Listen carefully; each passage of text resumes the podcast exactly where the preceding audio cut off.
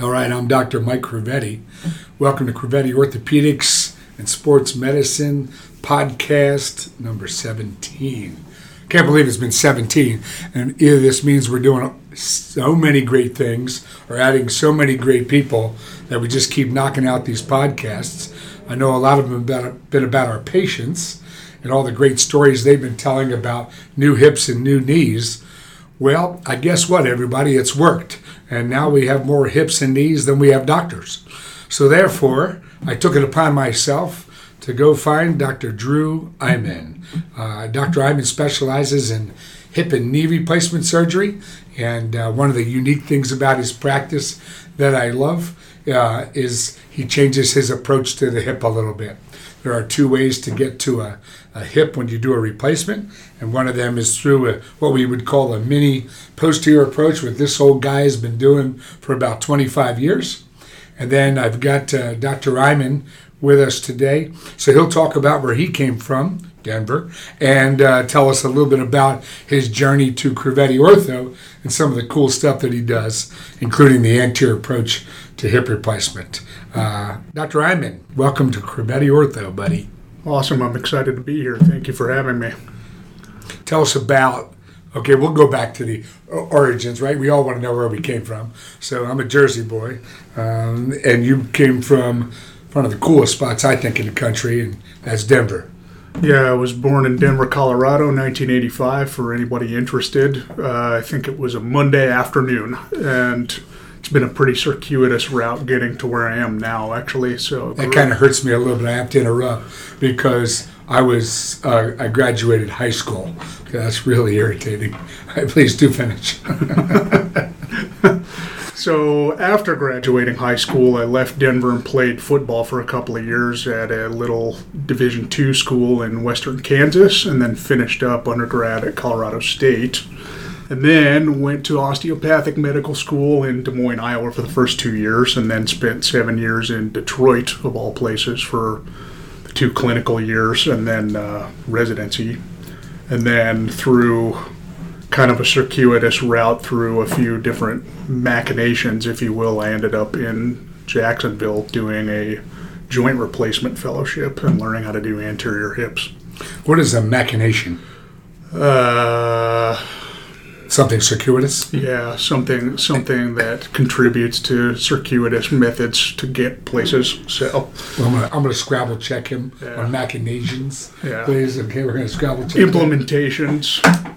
So so in other words, you found your way from Colorado State ended up in Florida, and you did your fellowship, which was a year that we do with a, a, surgeon with great expertise in replacement surgery in the country. And there's several of these, um, and you really get that's where you hone your skills.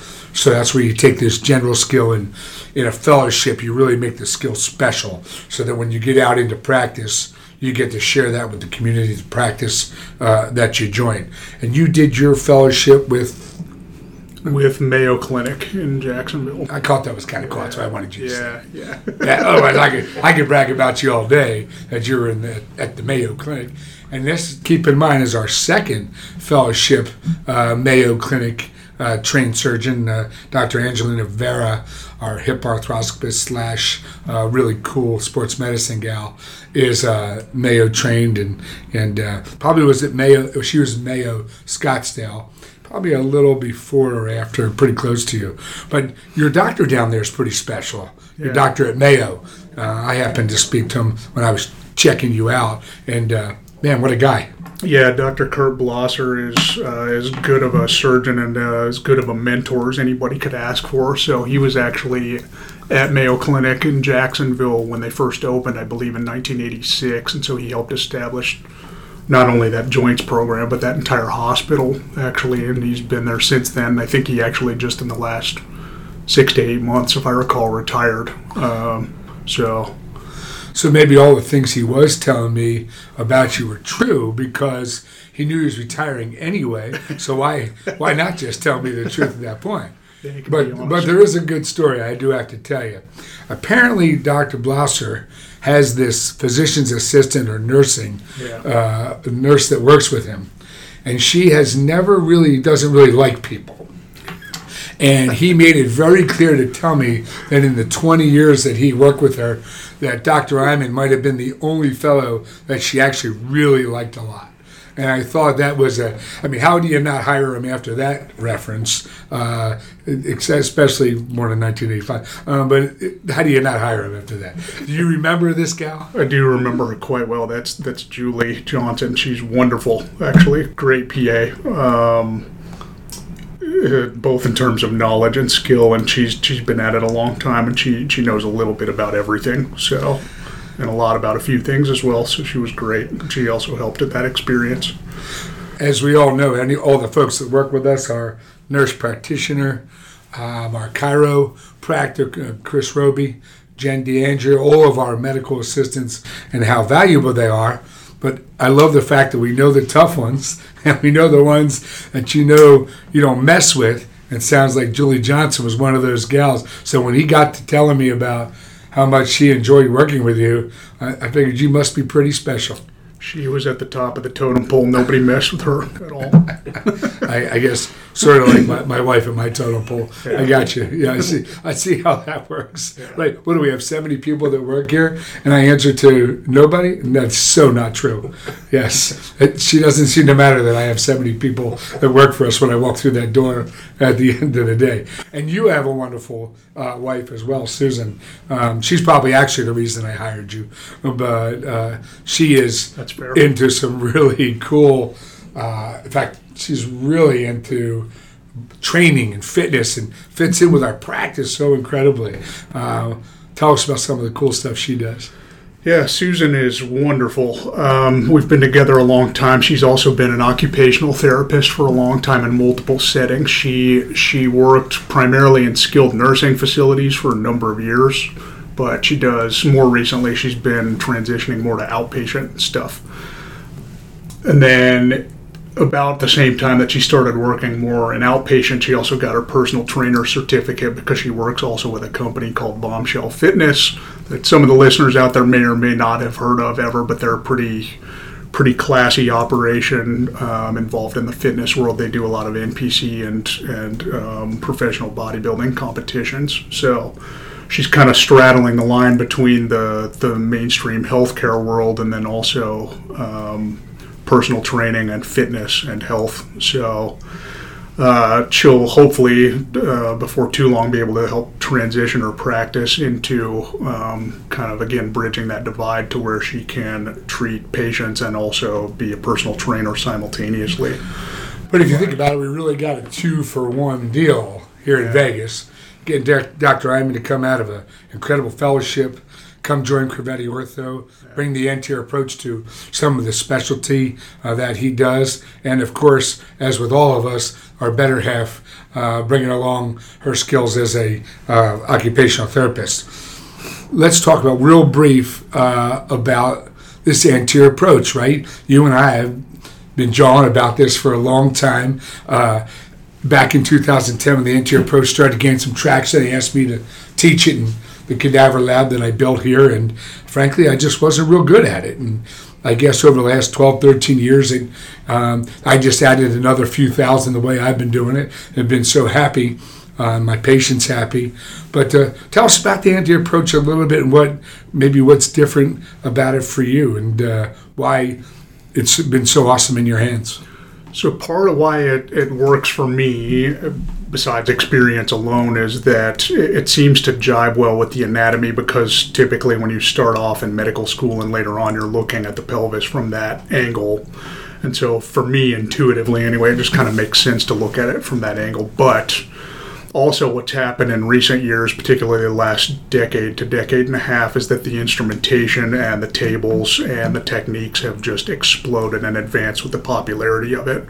So, the big theory behind it, which a lot of people may have read or heard at various points, is that it's supposed to be a muscle sparing approach, which it is, because technically it goes between muscles instead of cutting muscle off of bone. Um, and when you do that, you can spare the, the nerves and muscles uh, better than other approaches, theoretically. And then, as far as the literature goes, in the first six weeks, it's supposed to help with recovery and seems to because we have a pretty good body of evidence now that, that shows that people tend to recover a little bit faster in terms of their their pain and walking distance. Um, about after that six week to three month mark, it doesn't seem to make a whole lot of difference. But to, to patients who are having the anterior approach, it's a it's a pretty good sell to to have a, a quicker recovery because if that's my hip, I want to be able to get up and moving as quickly as possible with as little pain as possible. No, I think any any new innovative technique is going to change the ball game because really what the approach means, and I've learned this after talking to many many surgeons over the years. Some of them mentoring in the cadaver lab, some of my OR, and some is you do the procedure that's best in your hands mm-hmm. and the, the procedure you can expect the best outcome. We've changed so much of the post-op protocol, and, and you know the anterior approach really forced me with the small little posterior one, right? Never to detach muscle from bone as well. But also, what's really cool is now you get up in the recovery room two hours after a surgery, we take out your IV, we take off your gown, and you walk to your recovery suite, which I think is about as quick as you can get up, right? Because you got to get your wits about you a little bit. It's remarkable. Get get your strength and get up. And with our blood loss being so little in our surgery center, our risks of infection being so low, getting people up right in the recovery room and watching them walk. You know, we had such a fabulous gal yesterday, 28 years old. Yes, yeah, her hereditary.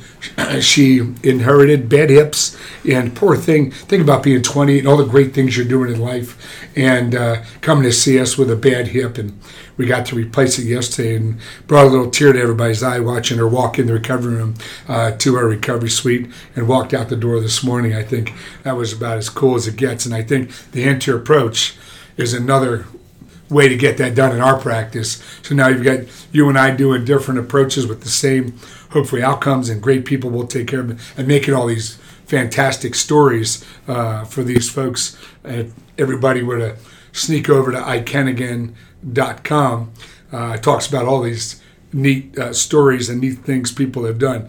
Drew, give us one picture. Like on my website, there's a hundred people who have back doing really cool stuff.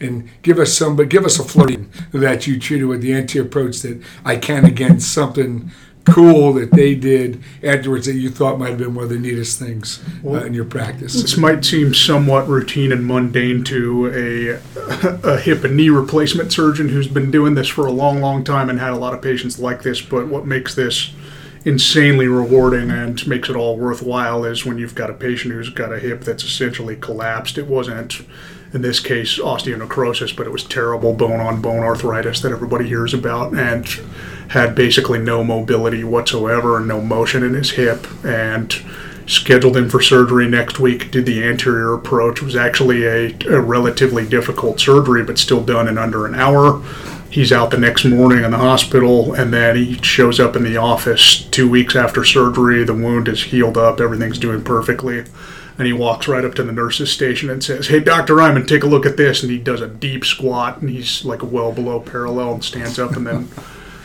saunters down the hallway out of the office. Bit. It did, yeah. It scared it scares you. It scared everybody. Like, Holy cow! Don't do that. It's an anterior approach, but nothing's quite that stable. Be careful. So. Yep.